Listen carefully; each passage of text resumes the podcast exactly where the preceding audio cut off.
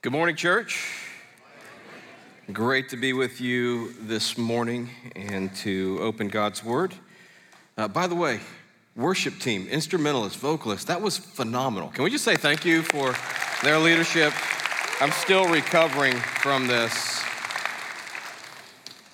Question as we get started this morning Have you ever had someone make you do something you didn't want to do? I'm not talking about the talk today, by the way. Um, I remember when I was a little kid, my mom and dad used to always make me do things that I didn't want to do. Things like make my bed, which I didn't get, you know, because I'm only going to go back to sleep in it that night. And literally, there'd be days when all day my bed would be unmade, be like eight o'clock at night. My mom would be like, David, you got to make your bed. Like, mom, my bedtime's nine o'clock. I'm going to bed in an hour. No one's coming over. So I'm making my bed as I'm getting into bed, you know, that kind of thing. Or as a kid, my, my dad would make me rake the yard in the middle of the fall, which I didn't get. Why, why, do we need to rake in the middle of fall? Because there's just gonna be more leaves that fall, and he'd pay me like $5 to rake the whole yard, which was against the child labor laws in our state, but he did it anyway. And so I'm raking the yard, and as I'm raking the yard, I'm just seeing leaves fall on where I've already raked. Just didn't make sense. And one of the things that my mom used to always make me do is that she would make me go to the grocery store with her. And I remember as a little kid, like, why in the world do I gotta go to the grocery store with you? And I remember as a kid going to the grocery store and walking up the aisle one and down aisle two because moms can't just go to the grocery store like normal people. They can't just go get what they need. They got to walk every single aisle of the grocery store. So we're going up aisle one and down aisle two and up aisle three and down aisle four. And the whole time I'm questioning my purpose for being in the grocery store. But on aisle nine, I found my reason for being in the grocery store. Because it's about aisle nine of every grocery store. There's a little thing called the cereal aisle. And on this aisle, my mom would turn me and say, David, it's your turn. Go pick out one box of cereal, and that's gonna be your box of cereal for the week. And I remember as a little kid just running up and down the aisle looking at all the different choices. There's, there's, there's Froot Loops over here, you know, there, there's Lucky Charms over here, there's, there's Corn Pops, there's Cookie Crisp, my personal favorite. I remember on one particular trip to the grocery store. I was about to grab Cookie Crisp when all of a sudden, out of the corner of my eye, a little box of cereal called something like Fiber Brand. Now, normally as a kid, I wouldn't choose Fiber Brand. I thought that was for older people who have issues in their life that we don't need to talk about today. But on, bo- uh, on that box of, Fiber Brand, there's a little advertisement that said something like this free Spider Man figure inside. So as a little kid, I'm sitting there thinking, my mom's never gonna buy me a Spider-Man figure, but man, there's a Spider-Man figure in this box of fiber brand. I to pick out my cereal, and I take the box, I turn it over, and back of that box, that Spider-Man figure looks huge. My little mind starts thinking, if the Spider-Man figure is that big, there can't be much fiber brand in that box. So here I am, left to the choice, fiber brand, cookie crisp, cookie crisp, fiber brand. I want the Spider Man figure so bad, I just take the fiber brand, I run it back to my mom, I hand it to her. She looks at me and says, Fiber brand? I'm like, yeah, it's my favorite.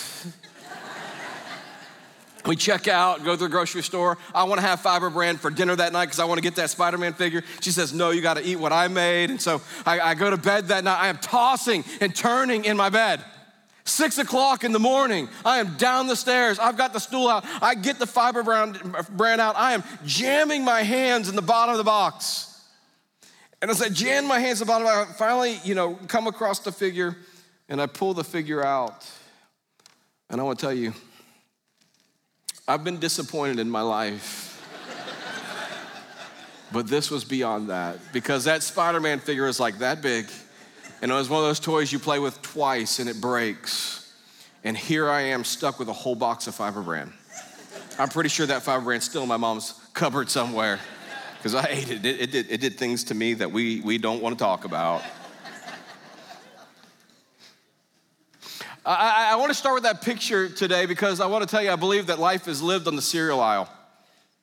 That we live in a world that has so many different choices, trying to direct our lives and, and tell us what to do. And, and if you and I aren't careful, we're gonna settle for less than God's best because on the back of the world bo- world's boxes, their, their, their figures look huge. And if you and I aren't careful, we're going to trade the substance of our faith for toys that promise a lot but don't deliver. The big thought today when we address this difficult issue is we were created for more than we have settled for. We were created for more than where we've settled for. That, that you and I have a tendency to settle for less than God's best. Let me personalize it here for a moment. The biggest threat to God's best in my life is me. And the biggest threat to God's life, God's best in your life is you.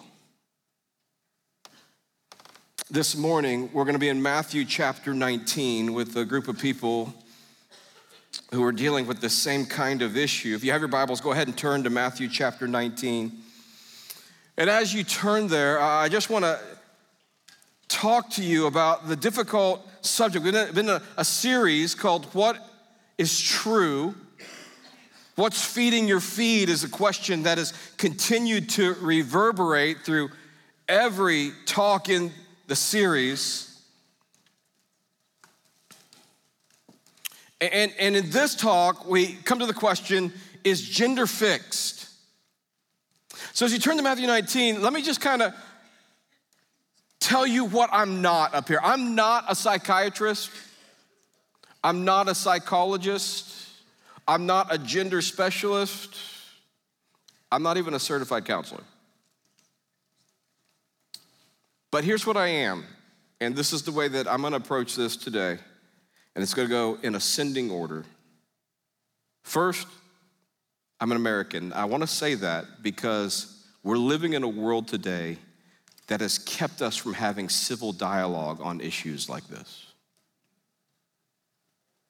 And we've got to reclaim our civility.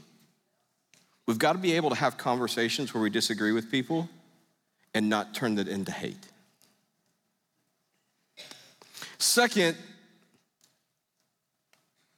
I'm a theologian. In other words, I, am I'm, I'm someone who is trained to think about God, and I'm a Christian theologian in that I'm someone who places myself under the authority of the sacredness of Scripture. In other words, I'm trained to interpret this book, but more than that, I'm trained to let the Scripture interpret me. So I want you to know I'm speaking today as someone who's placed himself under the authority of Scripture, that I'm not just na- hopefully naming my own truth, but I'm allowing God through the pages of Scripture to help me interpret who I am and what faith looks like. But I'm not just a theologian, I'm a pastor, which means I'm involved in the real lives of, of real people. And I know people whose, whose kids are, are dealing with this kind of thing, people who are dealing with this kind of thing. And I have real friends with real kids that are trying to negotiate this kind of territory. And I also happen to be a pastor to pastors, I mean I get to travel around and speak in lots of different places and consult in lots of different places as a missiologist, helping the church stand on the frontier. And I know if we're gonna reach the next generation, and I know if we're gonna be missional people, we can't be afraid of topics like this. We've gotta figure out how to navigate the terrain. But, but I'm not just a, a pastor, I'm also a parent. And my kids go to public school, and my kids are in the world in such a way that they have friends and teammates that are struggling with issues of, of gender. And I also look in my kids' eyes and I see the fear in their eyes of, of not knowing how to really navigate this thing because of their fear of being canceled. But my first allegiance is as a follower of Jesus. And by that I mean someone who's trying to follow not just the words of Jesus, but the ways of Jesus. I was uh, at a dinner where there was a group of people that were launching a God dream in their life. and it was a Christian guy that had kind of launched something, but he had had a, a, a, Jewish guy that he partnered with. And so we had had dinner. We were out by the fire at the fire pit. We were having a spiritual conversation. And the Jewish guy looks at us who are Christians. He says, My problem with you guys as Christians is that you know Jesus as Savior, but you don't know him as Rabbi. Man, I feel like that's a great sentence to just kind of talk about what I do. I'm trying to help people who accept Jesus as Savior accept Him as Rabbi. In other words, we don't just follow the words of Jesus, we don't just accept the works of Jesus, we got to live in the way of Jesus. So, the tone in which we have this conversation is as important as the text. The way that we handle this is as important as what we say. And I'm going to do my best today to do that as someone who is following Jesus.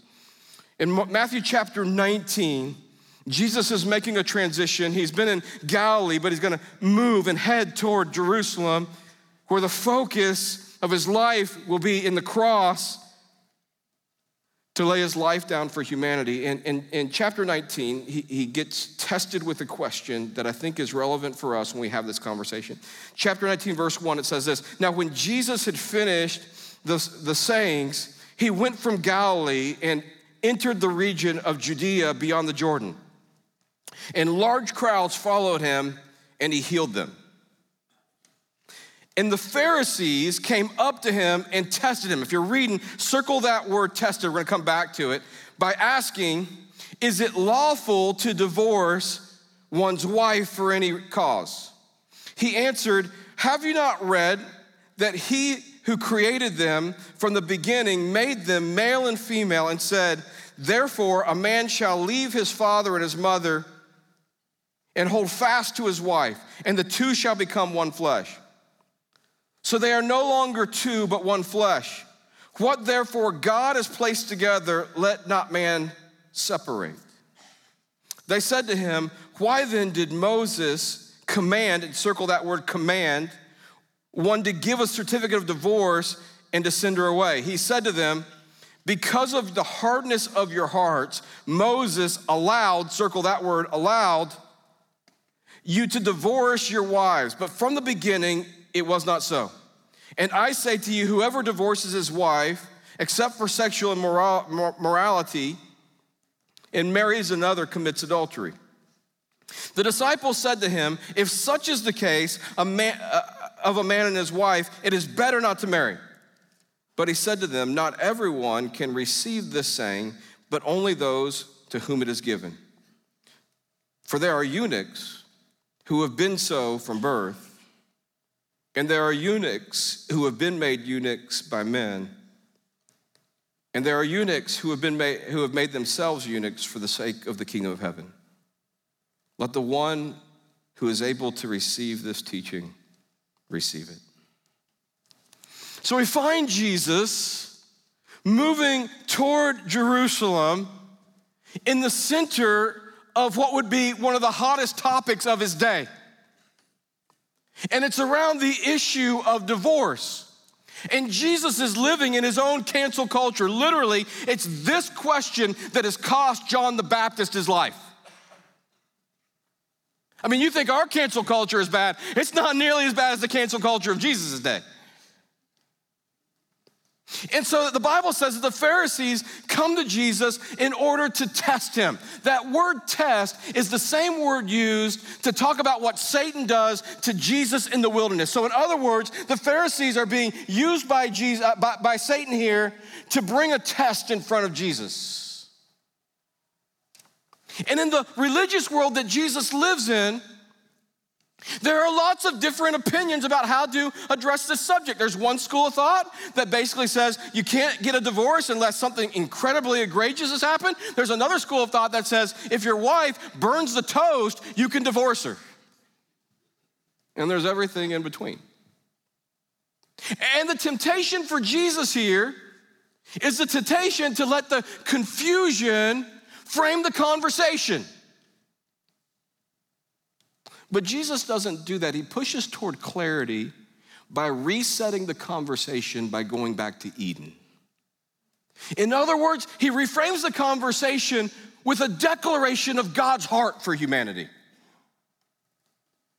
And in declaring God's heart, he gives an invitation. He, he, he addresses the brokenness and he refuses to name the, the dysfunction as function but he invites them into a better way of life.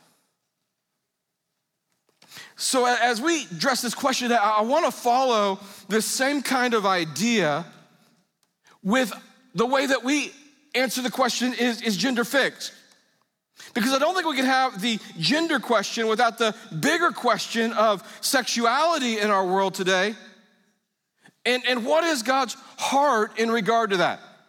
So I want to give you four observations to kind of help us as we think about this in a Christ like way. And by the way, the context in which I'm giving this talk is a church. In other words, I'm talking to Christians or at least people who probably are here to kind of uh, dis- discover or, or investigate the claims of Jesus.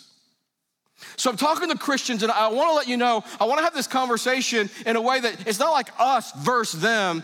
No, no, no. It's God and us having this conversation. The posture isn't an us versus them kind of posture. The posture is in regard to sexual things that, that, that, that a lot of us are broken lots of different ways. And what we need to have is a God and us conversation to reframe the whole thing. So, four observations. First observation is this this morning God designed our sexuality with intentionality. When Jesus is asked this question about divorce, he goes back to the garden and he combines Genesis chapter 1, verse 27, with Genesis chapter 2, verse 24. He says, in order to really talk about this, we need to reframe the heart of God. And the heart of God from Genesis chapter 1, here's what Eden looked like there was divinity, which is God, who needed nothing and stands by himself. But the divinity, who is God, created humanity, which is us, in his image. And that humanity, according to Genesis chapter 1, verse 27, was differentiated in its sexuality, male and female. For the purpose of coming together in unity, which is a covenantal marriage in which sexual intimacy would be experienced. For the purpose of creating family, which would represent God on the earth. Do you get that? That there's divinity, which is God who creates humanity, which is us, differentiated in our sexuality for the purpose of unity to create family in such a way that we represent who God is on the planet. In other words, Genesis chapter 1 and 2, God's creating all kinds of things, and He says, It's good, it's good, it's good. But when we get to Genesis chapter 2, He looks at man and says, It's not good for man to be alone.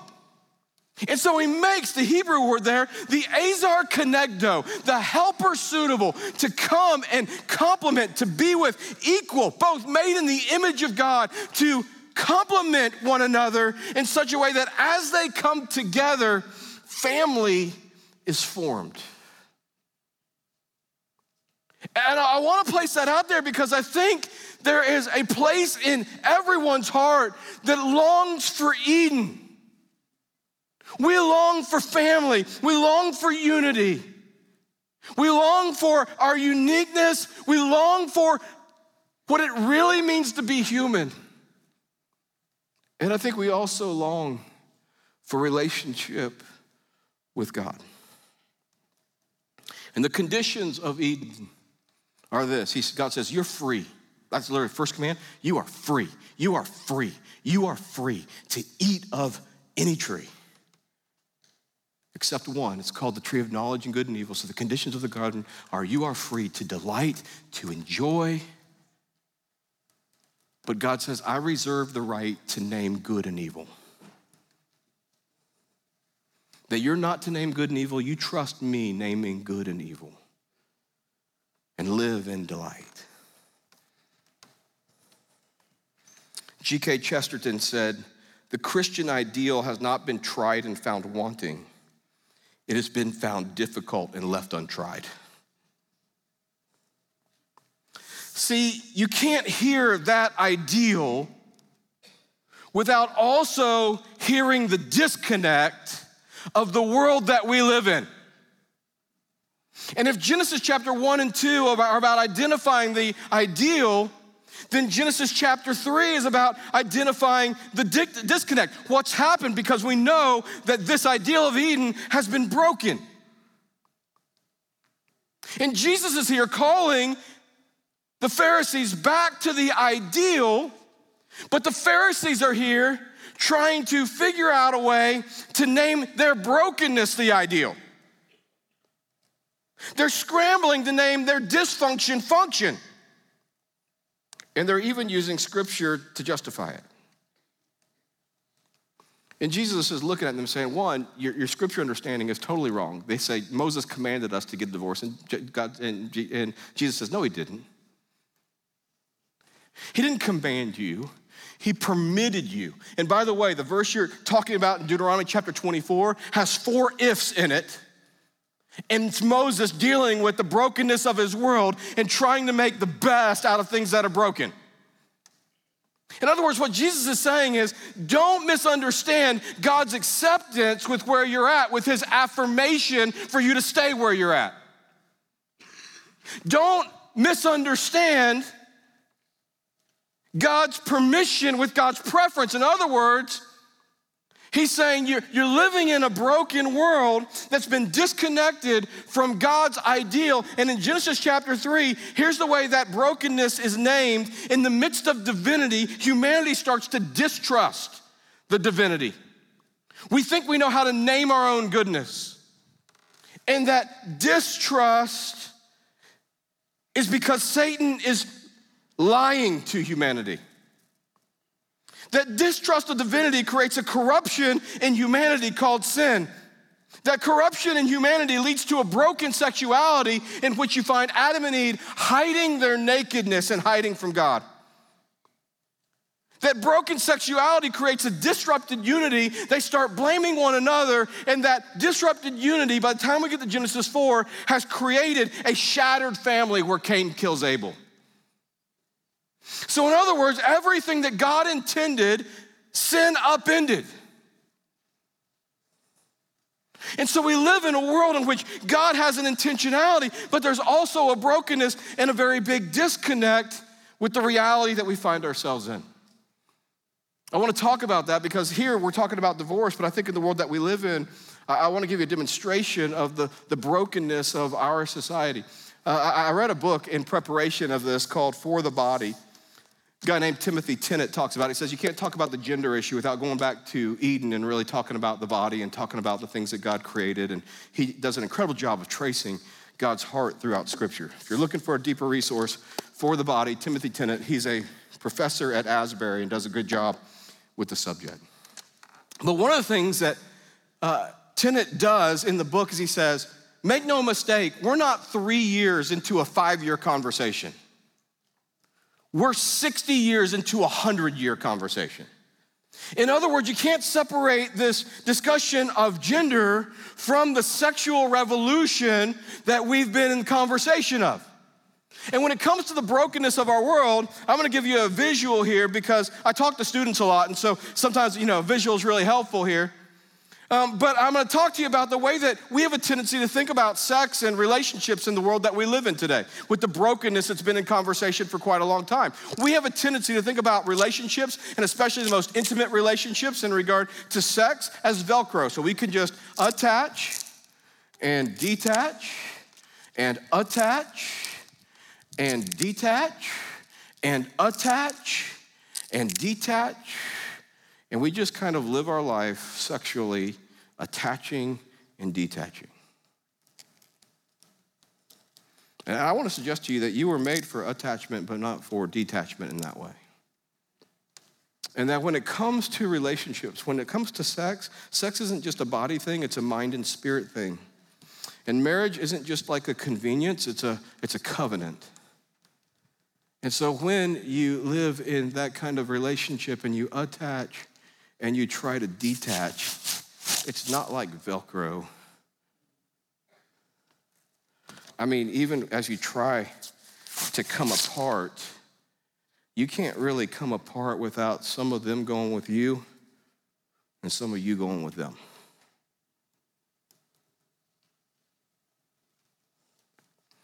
What Jesus is saying here, he's saying, you know what?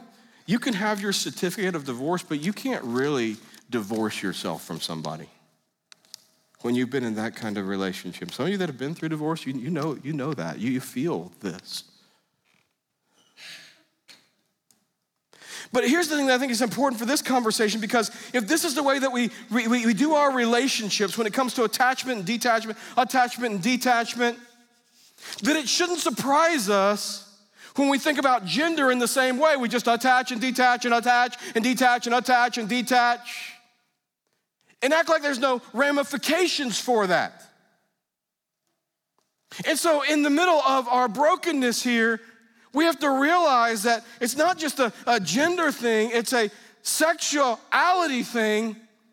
And that when it comes to sexual brokenness, we as the church have not been immune to that. See, it's easy for us to get into us versus them and just kind of talk about gender and, and that kind of thing. But when it comes to sexual brokenness, when you look at the Bible from Genesis chapter 3 on, we're talking about things like lust, fornication, adultery, divorce, homosexuality, incest, prostitution. And the Bible is filled with that brokenness and God's people dealing with it. And as a church, we got to recognize we haven't always been the best at solving the sexual brokenness conversation. In fact, when it comes to things like sexual brokenness, we live in a world where 50% of our marriages end in divorce. And here's the sad thing it's the same thing in the church.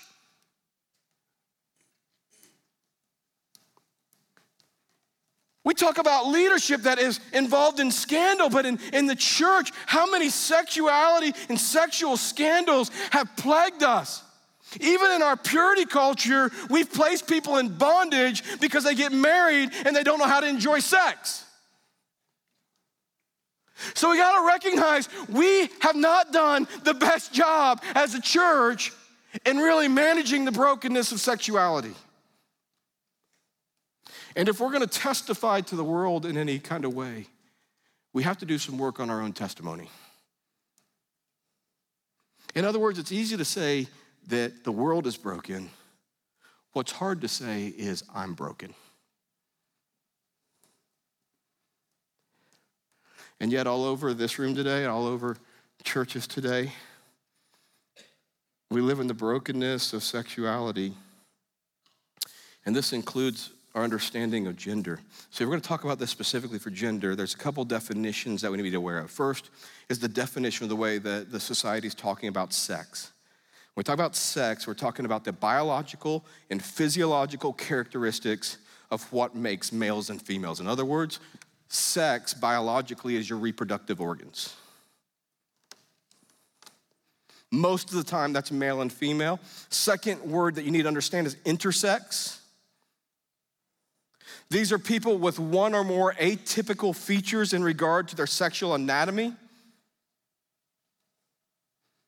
And for some, it means that they're born with both sexual organs. And that's a real reality that we live in. That is, that is a, a biological fact in the world that we live in. Now, most of the time, intersex people can still be classified as male or female, but, but every once in a while, it, there is moments where it's hard to classify.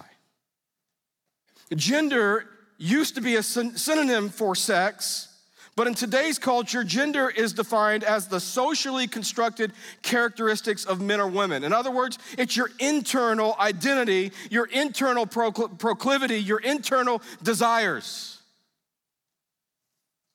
So, in other words, the world that we live in is separating sex and gender. Sex is what biology and your body testify to who you are, but you have an inner reality and proclivity towards something that may be aligned with that or may be different. Therefore, fourth term, gender dysphoria is the internal sense of self that doesn't match the biological self. It's someone looking in the mirror, and even though their body says they're a woman, they feel like a man. Or the opposite, or, or now we have, I think, last, last I counted, 108 different genders.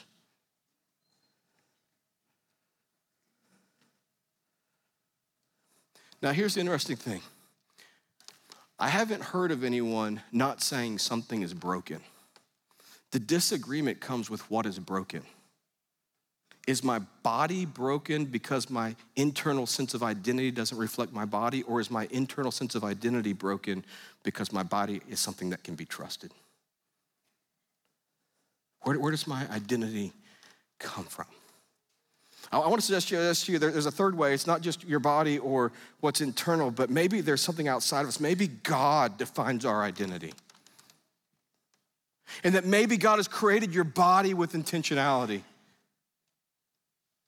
And that maybe and it, when it comes to the, the, the things inside of you, it's not as easy as attachment and detachment, but that maybe the greatest longing of your heart is to hear who God says you are and to let God rule and reign over your sexuality. This brings us to our third point. What do we do with our brokenness? Number three, Jesus reclaims what we have relinquished.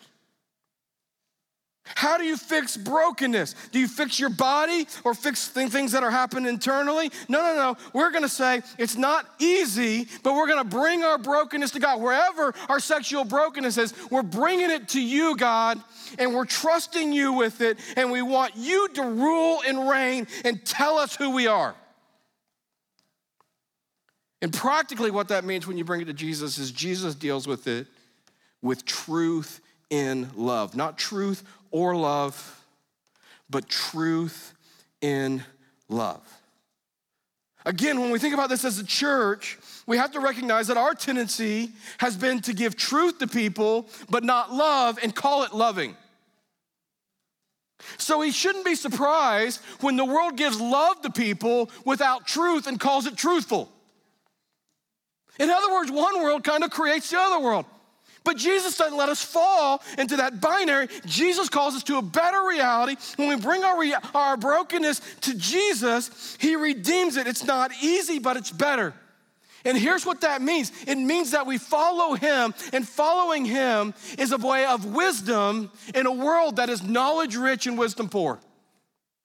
Here's what I mean by that. When you think about wisdom, wisdom is general truth. When you think about Proverbs, it's a man looking back in life and saying, These are some things I've noticed to be generally true. But there's always exceptions to the rules. Train up a child in the way he should go, and when he will, he's, he's old, he won't depart from it. It's a general truth. But there are exceptions to it. There are people who raise their kids great and their kids rebel. I can't tell you how many couples that I've counseled because their kids are rebelling, they think we must not have trained them that general truth never meant to turn into an absolute truth. That when you turn a general truth into an absolute truth, it creates legalism, which leads you in bondage. But neither do you take the exception and write the rules around the exception. That would be foolishness. We're living in a world today that has a tendency to elevate the exception and rewrite the rules around the exception. That's not the way you solve the problem. That just is a way of foolishness. I'm telling you, it's going to lead to death, destruction, and despair. The way you solve the problem is you write the rules around the general truth and you deal compassionately with those that are the exception to it. You deal with truth in love. This is what Jesus does. He says, Man, you got to understand Genesis 1 2, it's the ideal. But I also know there are people who are in relationships in which one spouse is just kind of going in the sexual immoral way. So he says, I give you exception for that. He also says, I know there's a group of people who, biology, who biologically, they're eunuchs. They don't fit into the Genesis 1 2 reality, or they've been made eunuchs, or they're people who have chosen singleness. And here's what I love what Jesus does Jesus here doesn't exclude them from God's ideal he actually creates space for them to be in the ideal because here's he says is the common denominator. Even these people, he's saying, are letting God, when they come into the family of God, rule over their sexual identity.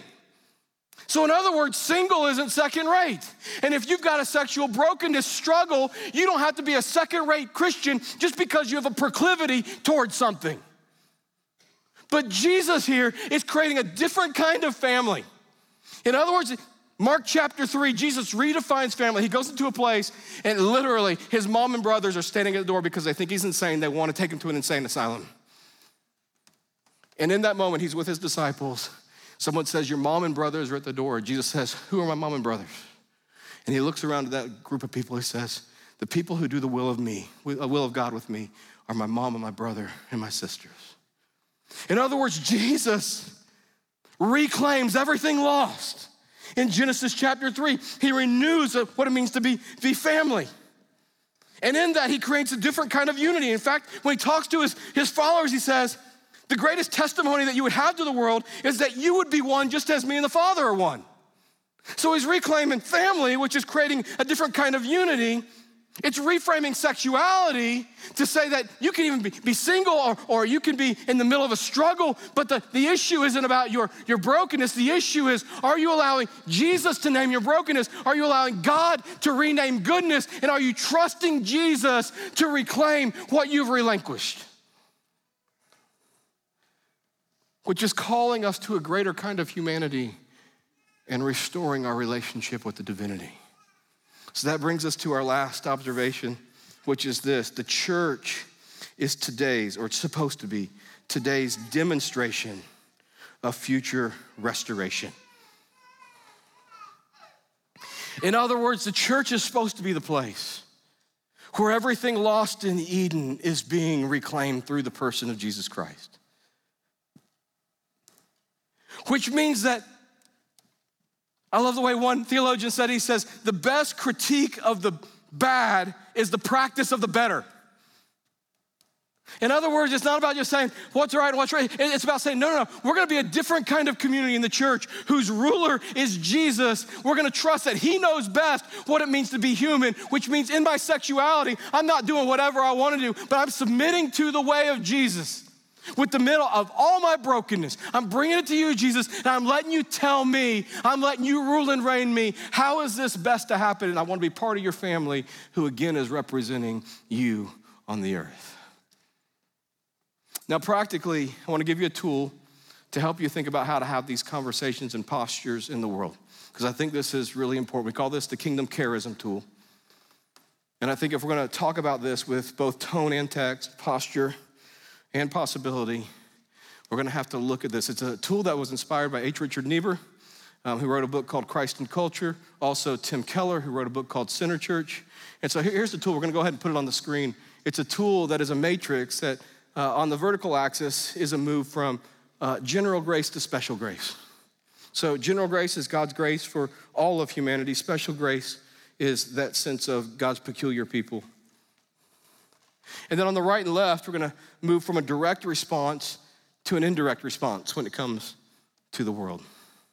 And it creates four different quadrants here. And so uh, if we think about, you know, postures for us as Christians, a direct response that really concentrates on special grace would lead us to a sense of fight, that, that there are things worth fighting for. And usually the priority with this is around righteousness, that there's right and wrong, and right really is important. And so there are some things worth fighting for. But if this is the only posture and it's taken to extreme, here's what it can lead to it can lead to being dogmatic. You start to think you're right on everything, you start to think you got to fight for everything and against everything. Second quadrant is over here. It's an indirect response with special grace. We call that a fortress, and the priority there is holiness. In other words, we, we don't want the world to be in us. And so we create a fort or a fortress around us to make sure that the world doesn't get in us. And the priority is holiness, but when taken to its extreme, it can lead to isolationism. And so you just create a Christian version of everything. You never really are involved in the world, you just kind of create Christian space. If you go up to the top, we talk about general grace with a indirect response, it's becoming a friend. And, and the priority here is you live with a heart of love. So you're making relationships and friendships. But if that's the only posture, it can lead to compromise. Then finally, over here on the right, in regard to direct and general grace, we call this a force for good. And the heart here is a heart of restoration. God can renew and restore all things, but if not, if taken alone, it can lead to a sense of naivety.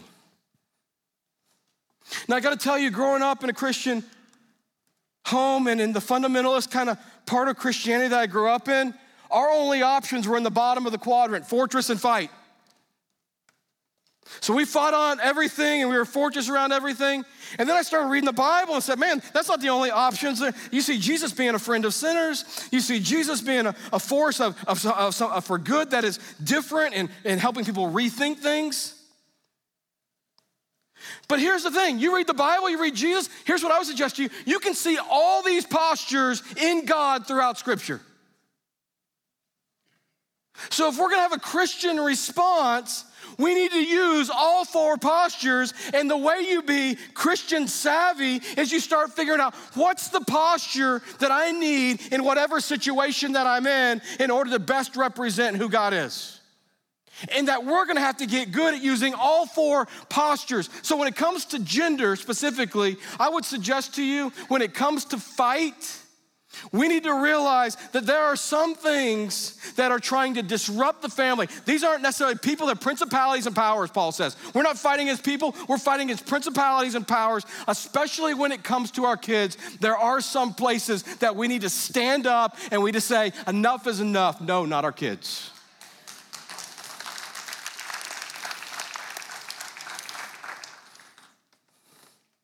There are some places that we need to build a fortress. Maybe even in your home, you need to think about what devices your kids are on and what availability they have. In other words, don't let TikTok form your kids' theology more than Scripture and you. There might need to be some walls that we build in regard to this issue. Friend, if we're gonna really follow Jesus, we gotta bridge the gap. We can't expect them to come to us. We gotta move to them. Here's some statistics for you. I want you to hear this because gotta form Christian response. 57% of people who identify as transgender have family members that refuse to talk to them. 50% have experienced harassment at school. 65% have suffered physical or sexual violence. 69% have experienced homelessness, 82% have thought about suicide, and 40% have actually committed suicide. And honestly, sometimes we, as, as, a church, have contributed that. I remember, you know, being in nursery school at the like fundamentalist capital of Christianity, and we, we would play, I was four years old, we'd be playing superheroes and, and you know, we'd choose Batman, Superman. There was always one kid who was four years old who chose Wonder Woman. And, and tracking his story, he grew up to be transgender, moved out of the Christian community, kind of living his own way. But, but part of the issue is we didn't know how to befriend him. If you look at people who have brought their gender under Christ, one of the things that is commonly seen is that instead of just characterizing them as bad, someone has gotten close enough to hear their story. We got to be the kind of church that get close enough to hear stories because every story is different. And even though we're bringing the truth, we're bringing the truth in love in a way that God can redeem stories. And it's not an us versus them or holier than thou. We're saying God has got to redeem our own brokenness. Finally, in regard to a force for good, the church should be that place where broken people are being made beautiful again. So here, here's the last picture. It, it's a picture of a Japanese art form called kintsugi or kintsukuroi. Kintsukuroi means golden repair. And it's a Japanese art form that actually takes pottery that's been broken and instead of just putting the pottery back together in a way that hides all the cracks, it says, no, no, the brokenness is part of the story. So here's what we're gonna do. We're gonna take gold and platinum or silver, mix it with lacquer. We're gonna put it back together. And even those broken places, when, when redeemed and put together, can actually accentuate the beauty. It's better than creation restoration. This is the church. It should be the church. It's going to require us bringing our own brokenness before God and saying, God, we need you to reclaim what we've relinquished. And you need to make us into the kind of family that can testify to your goodness so that our truth and our testimony are in line with one another and that broken people find a place to be made beautiful again. This is the church. It's the reclaiming of Eden, where divinity and humanity and sexuality and unity and family is realigned.